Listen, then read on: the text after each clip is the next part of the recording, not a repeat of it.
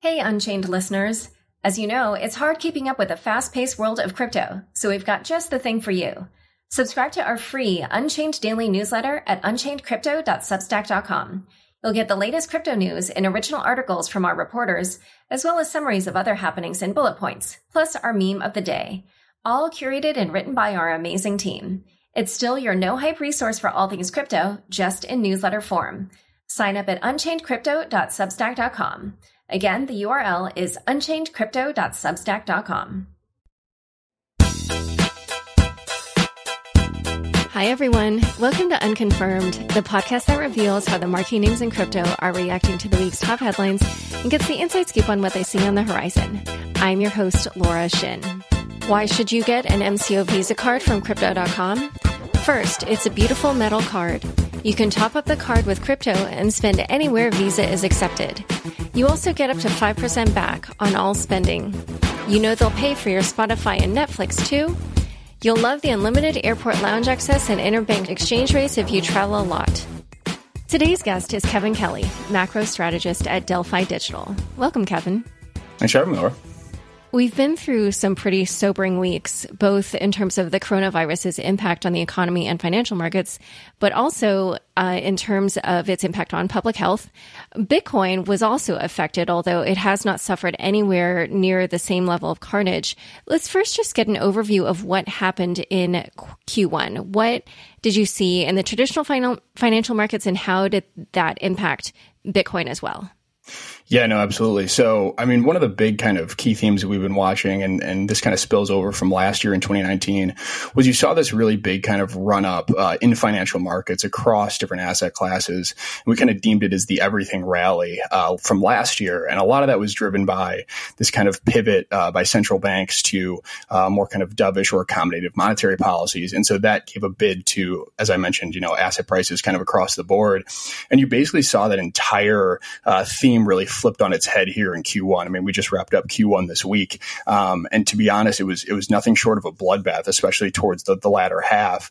Um, and as you mentioned, you know, Bitcoin certainly had you know a pretty significant drawdown, but uh, it wasn't unique in that sense, and it certainly wasn't, uh, I don't think, isolated from a lot of the carnage that happened in traditional financial markets. Uh, if you think about you know riskier asset classes like uh, stocks use the and use the S and P 500 as as a, a, U.S. benchmark. I mean the S and P 500 fell you know a clean twenty percent um, over the last basically over the last month or so, and it's it's it's at one point was down you know almost thirty five percent from its all time high in uh, mid to late February, right? So you saw some really really drastic drawdowns, and, and part of the reason for that, um, and this kind of spills over into what happened to Bitcoin as well, is that there was a key catalyst in, uh, or turning point, I should say, in the severity or how how much the market was pricing in the severity of you know coronavirus and COVID nineteen, and from there you saw this kind of uh, a, a transpire of uh, or spiral of events that caused you know a liquidity crisis across asset classes, and basically you know historically when you have you know a liquidity crisis where people are basically just trying to get out and sell whatever it is they can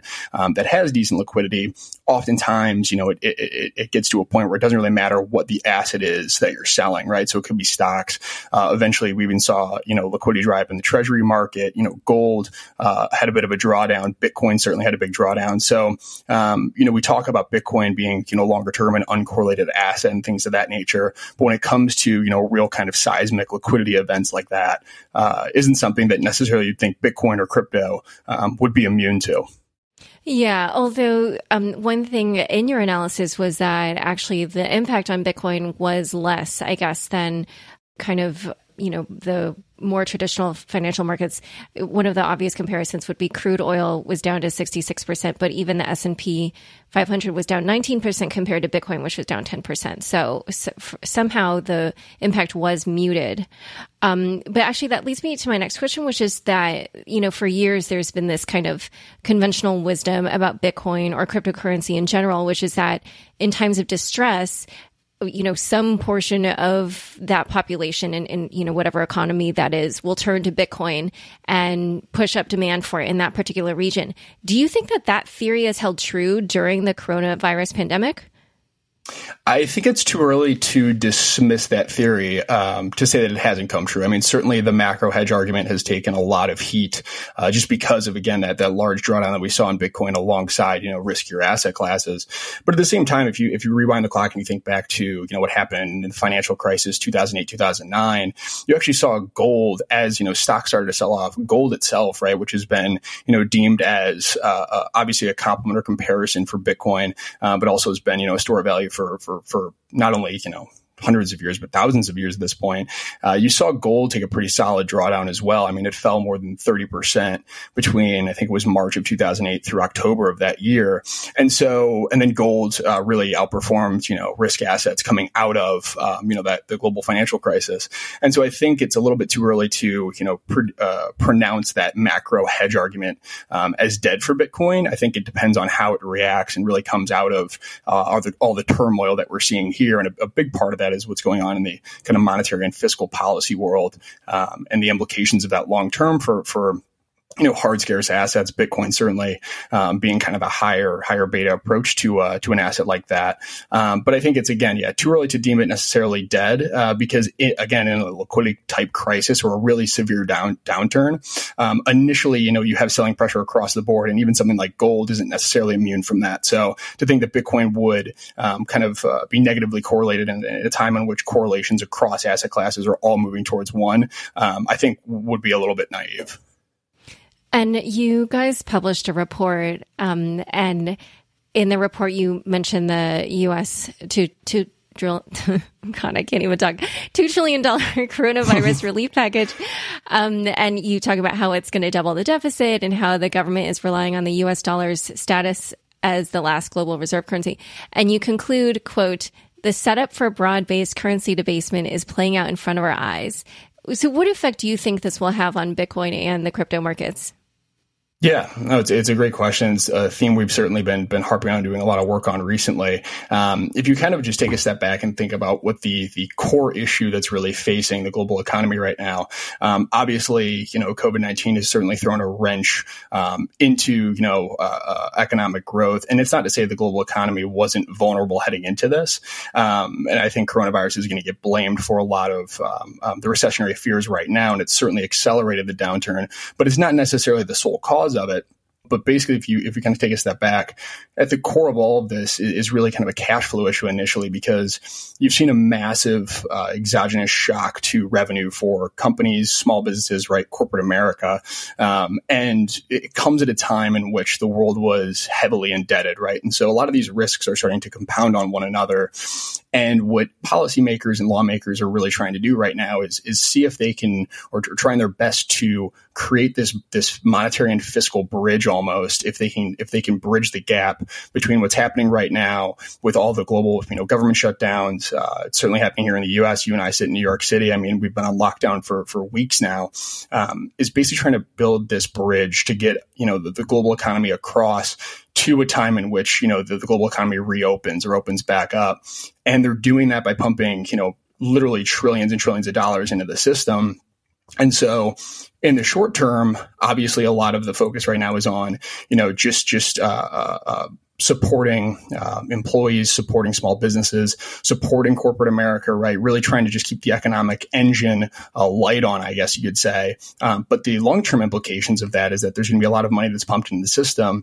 And so, you know, you're, you're, starting to hear a lot of arguments about if we do get through this and maybe things aren't necessarily as bad as, as we think because policymakers reacted so quickly and we don't actually see, you know, the next Great Depression. Well, what is that going to leave us with on the other end of this? And, and if you really do see demand come back and you see a lot of businesses um, hopefully potentially even survive, you know, the next, whether it's, you know, one quarter, two quarters, or, you know, the next 12 months. Hopefully it's not that long, but hypothetically, if you do see businesses come out on the other side of this and demand does ramp back up uh, relatively quickly, um, you certainly could see inflationary pressures start to build. And that's where you start to get you know, this long term bull case for um, things like, you know, Bitcoin, crypto assets, but even, you know, precious metals like gold.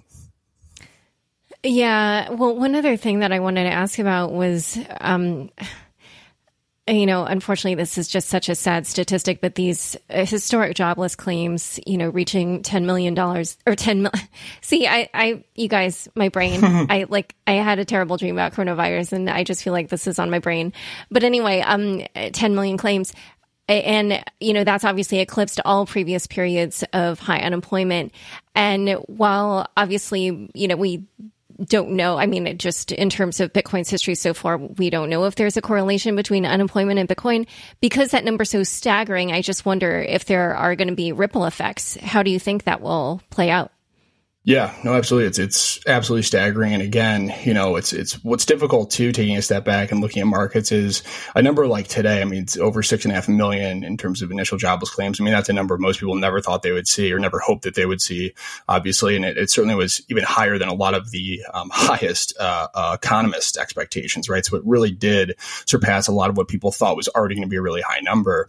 And I think in the in the in the short to intermediate term, um, actually could potentially have a negative correlation just because again, if you think about, you know, right now the, the, the core issue that a lot of people are facing in terms of household income and really just kind of trying to keep their head above water. Right, it's not a time in which you're putting you know potentially excess cash or um, um, you know some of that income into you know the markets or into something like Bitcoin. Again, long term, certainly believe in the store value uh, argument for it, but right now, you know, at the current juncture and where Bitcoin and crypto as an asset class really sits, um, I don't think you're necessarily going to see you know people getting you know unemployment uh, uh, benefits and then rolling some of that money into something like Bitcoin, just because again they're just trying to keep the lights on, trying to keep their head above water. What I think the longer term, we'll call it maybe more indirect impact from something like jobless claims would be how does that affect the policy response to what's going on in the global economy? And again, this isn't just a U.S. issue. Obviously, it's a global issue. As you see, you know, global central banks and, and country leaders and lawmakers come out and increase. I mean, I don't think we're we're really close to uh, the the end game in terms of what the stimulus packages are actually going to look like here in the U.S. You mentioned we already have that two trillion uh, stimulus package that was passed, but that's uh, already being talked about uh, uh, adding on top of that because again, small businesses are, are really starting to struggle and haven't gotten that money flowing into their pockets yet. I think the policy responses to you know numbers like the jobless claims are going to uh, long term be kind of the more indirect uh, effects on you know Bitcoin, crypto, and, and, other asset classes. And in the short run, you know, as the situation gets worse, it's not necessarily something that would be uh, uh, uh in the short term good for good for Bitcoin or Bitcoin's price. So, in a moment, we're going to dive into more details on Bitcoin's price as well as like who's been selling. But first, a quick word from the sponsors who make this show possible. Why should you get an MCO Visa card from Crypto.com? First, it's a beautiful metal card. You can top up the card with crypto and spend anywhere Visa is accepted. You also get up to 5% back on all spending. You know they'll pay for your Spotify and Netflix too. You'll love the unlimited airport lounge access and interbank exchange rates if you travel a lot. There are so many cool perks loaded in one card. Download the Crypto.com app now. Back to my conversation with Kevin Kelly. Your firm put out reports with comprehensive analyses of some of the different factors affecting the Bitcoin price, such as the technical analysis and looking at some of the crypto specific metrics like Bitcoin's network value to transaction signal. What did you find from these different analyses that you've done? And when you explain that, if you could also define any terms listeners may not know. Mm-hmm. Yeah, no, absolutely. So one of the things that we do uh, pretty regularly is update our, our UTXO analysis, which um, basically is the unspent transaction outputs. And, and, for Bitcoin, what that allows us to do is basically see the last time you know Bitcoin was moved and, and what the associated price was, and you can create a lot of these really interesting and, and potentially useful metrics that you just mentioned. Um, and so one of the things we'll look at is trying to define you know who the types of, of, of holders or, or sellers would be uh, during a period in which you see you know pretty volatile price movement. And so, for example, if you look know, our, our, most recent outlook and look at the uh, UTXO uh, age bands, right? So we break those out in terms of how long it's been since Bitcoin's moved and the, the percentage of the amount that hasn't moved in that, that associated period of time. Um, you see that a lot of this, this uh, uh recent trading activity and recent selling pressure has come from uh, more kind of short term holders, right? So, so not your longer term uh, holders that, um, you would potentially see, like we saw back in 2018, you saw that kind of final leg of capitulation where you had long-term holders sell out, and that kind of gave us a, an idea of where a potential bottom would be, and that's why we came out with our December 2018 report talking about how we thought a bottom was going to be in for Bitcoin because you were starting to see signs of capitulation.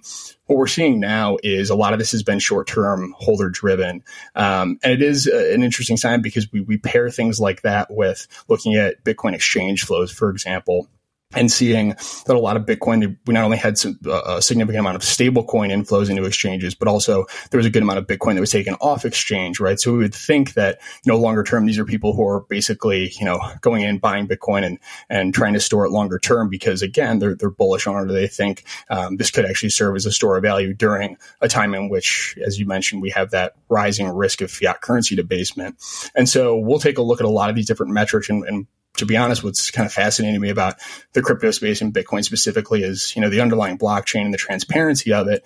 You're able to create these really interesting metrics and track them, you know, pretty much in real time at this point um, that you wouldn't be able to do otherwise, uh, you know, in other asset classes. I come uh, from the from the equity world, from the stock market world, and you don't have things like you know UTXOs to be able to track, uh, uh you know, buying and selling uh, or holder uh, position trends and things of that nature. So it's it's really interesting. Um, obviously, if, if anybody's more curious about that, certainly reach out to us. But uh, I think that's one of the, the, the the cooler aspects of crypto and being an analyst in this space is always trying to kind of deviate or, or come up with different variations of these metrics um, to see if they they have any you know uh, leading signals. And so, what do you think the impact of the coronavirus and the economic fallout will be on Bitcoin at the time of the halving? Are you noticing any effects, um, you know, on Bitcoin mining at the moment that would give us uh, further insight into what might happen at that time? Yeah, I think it's it's a it's a really good question and one that's obviously um, highly debated.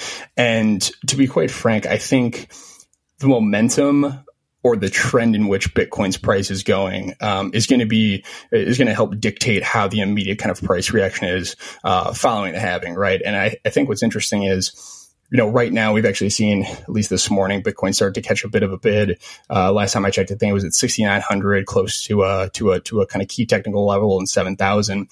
And if you started to see Bitcoin, let's say, move back towards 10K, um, as you start to see, again, more and more talk about um, the halving what the potential uh, long term effects of that will be with the, uh, the supply decrease, I think the momentum heading into it is certainly going to be, you know, one of the, the catalysts that helps uh, dictate, at least in the short to intermediate term, how price is affected. But long term, I mean, certainly a, a, bullish um, event or indicator um, because again a lot of the uh, crux of the argument for bitcoin being digital gold or a store of value long term is that you know hard cap supply right? And, and really when you talk about you know a non-sovereign digitally native um, you know censorship resistant asset uh, bitcoin certainly you know obviously fits all of those and is an asset that uh, this world simply hasn't seen yet right? So i think it'll, it'll at the very least draw more attention to what's happening even on the day that, that halving occurs um, it'll just drive news flow. It'll drive uh, more attention and awareness about what's going on in Bitcoin at a time in which you know you're seeing a lot of macro people really wake up to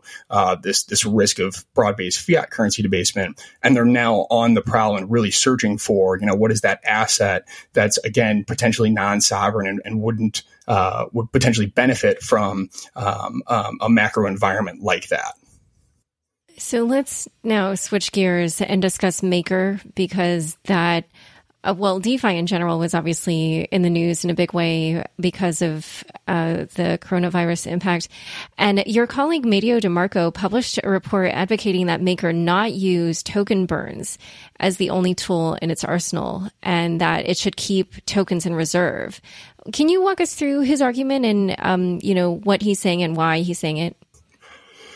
Yeah, no, absolutely. He's uh, he's certainly the the go to expert on our team for for uh, for this topic area for sure. He's done a lot of work on it, and I think he he brings up some really interesting points, and he tries to relate it back to uh, honestly kind of something that's going on in the stock market right now. When you talk about you know the level of cash positions on on company balance sheets and buybacks, and there's obviously a huge argument about whether or not some of these companies should be bailed out um, or should be uh, uh, able to get relief funding because they've spent you know a, a lot of their cash on buybacks over the last, you know, five years, 10 years. Basically, his, his proposal when he walks through is talking about increasing kind of the optionality uh, uh, for the DAO itself and potentially reducing the amount of fee revenue that that automatically gets burned, um, and proposing that essentially having it uh, pooled instead on on the DAO's balance sheet, uh, because this would give it more optionality. You could sit on cash, you could invest it, uh, pay debts, uh, use it to buy back uh, uh, for for buybacks, things of that nature.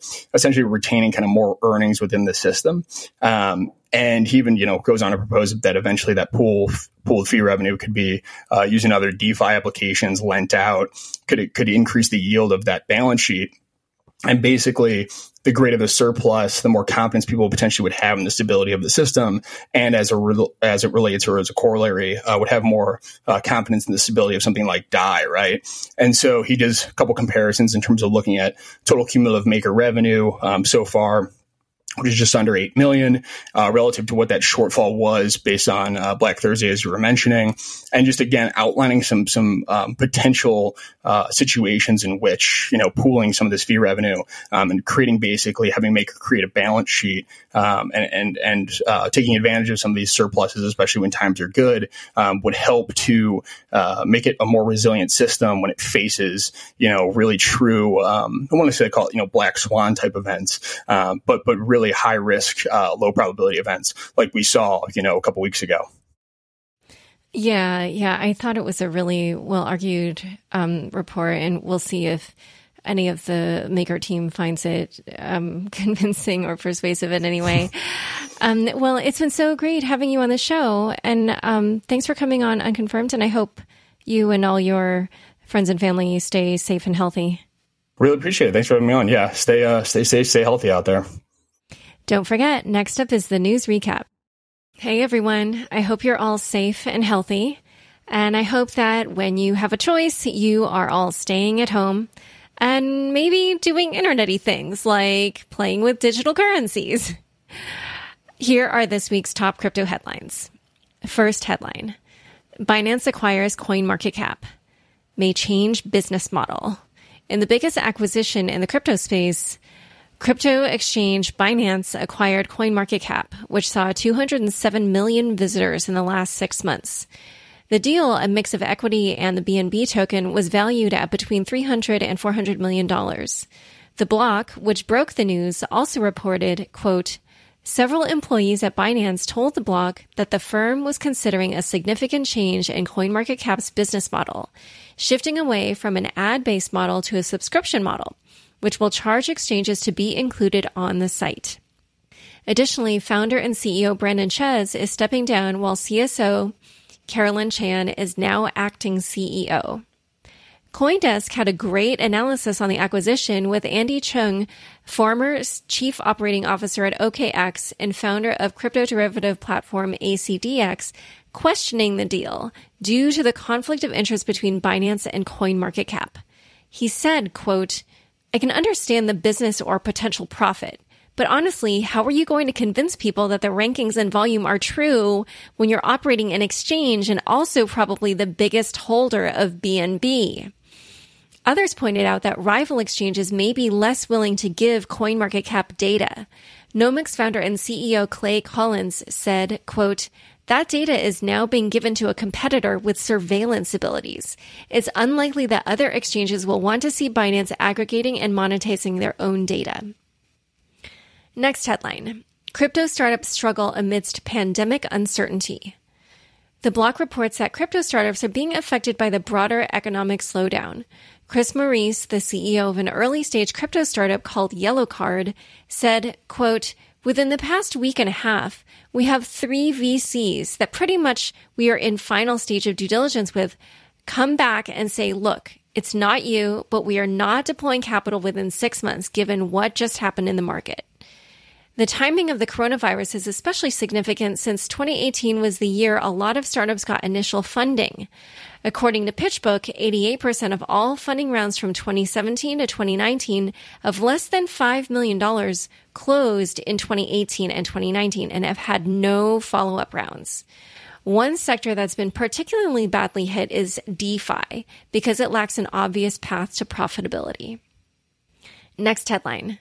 Riot Blockchain's filing shows how coronavirus could impact Bitcoin miners. In a 10K filing with the SEC, NASDAQ listed Riot Blockchain said it is having difficulty mining because its workers are being quarantined. Plus, its access to mining equipment has been disrupted due to factory closures and border restrictions. On top of all that, it is categorized as a non-essential business, which could make the company unable to service its miners. Similarly, in February, Chinese mining farms had limited available staff to run miners.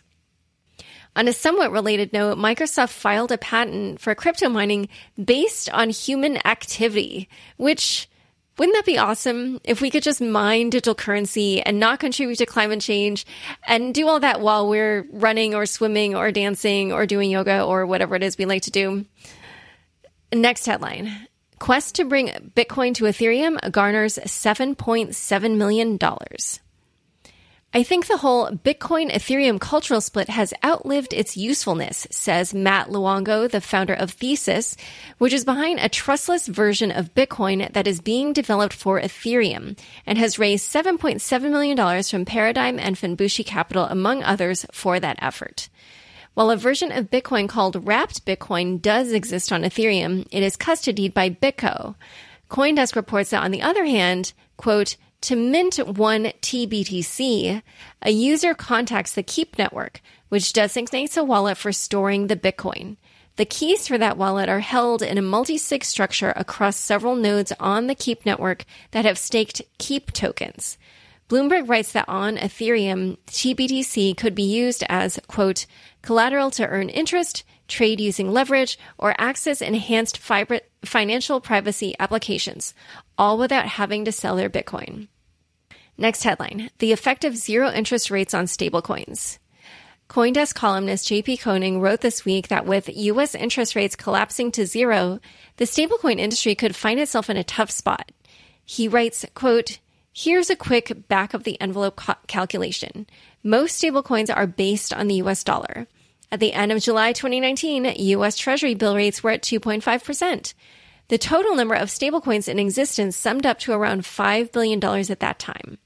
Assuming the issuers invested $4 billion of their customer funds in T bills and kept $1 billion in liquid no interest accounts, that comes to, that comes out to around $100 million in expected interest income at the end of July. But now that $100 million has evaporated to zero. He surmises that issuers may introduce fees such as making wallet to wallet stablecoin payments or putting slightly negative interest rates on stablecoin balances. We'll see how that plays out. Next headline returns of 1300% at Polychain. Coindesk got a look at an investor document for the first four years of Polychain Capital's cryptocurrency hedge fund. Anyone who had stuck with the firm throughout that time would have enjoyed gains of 1,332%, while year to year returns varied from a 3% loss in 2016 to a 2,279% gain in 2017. I'm sure we all remember that year, 2017. In 2018, the fund saw a 60% loss and then a 56% gain in 2019. According to the Bloomberg All Hedge Fund Index, non cryptocurrency hedge funds gained 4% in 2016, 9% in 2017, lost 6% in 2018, and gained 4% in 2019. Fun bits! Caitlin Long's journey to Avanti Bank. Michael Del Castillo of Forbes, shout out to Michael, wrote up a great feature on Caitlin Long and Avanti Bank, which is set to launch next year. In the piece, he explains how it will make money not by lending, but by charging fees for services and custodying securities issued on a blockchain. Long told Forbes, quote, there are eight products we've identified that Avanti will be able to offer that do not exist in the marketplace today, precisely because traditional banks can't custody crypto and trust companies don't have access to the Fed directly. Former Bitcoin Core developer and chief technology officer Bryan Bishop also says that the bank would, quote, give customers access to their private keys, even while the bank maintained some responsibility for the funds. Plus, he's worked on a Bitcoin vault that has a clawback mechanism that makes it easier to obtain stolen Bitcoins. It's worth checking out the full article for all the great details, but also because it features some great photos of Caitlin in Wyoming and also a photo of her in Utah with a baby bison. All right, thanks for tuning in. To learn more about Kevin and Delphi Digital, be sure to check out the links in the show notes of your podcast player. If you enjoy these news recaps, then why not sign up for The Real Deal, the weekly newsletter I publish every Friday? Some of you have asked me for the links to the stories I mentioned on the show, and now you can get them delivered right to your inbox. Go to unchainedpodcast.com right now to sign up. Unconfirmed is produced by me, Laura Shin, with help from Fractal Recording, Anthony Yoon, Daniel Nuss, Josh Durham, and the team at CLK Transcription. Thanks for listening.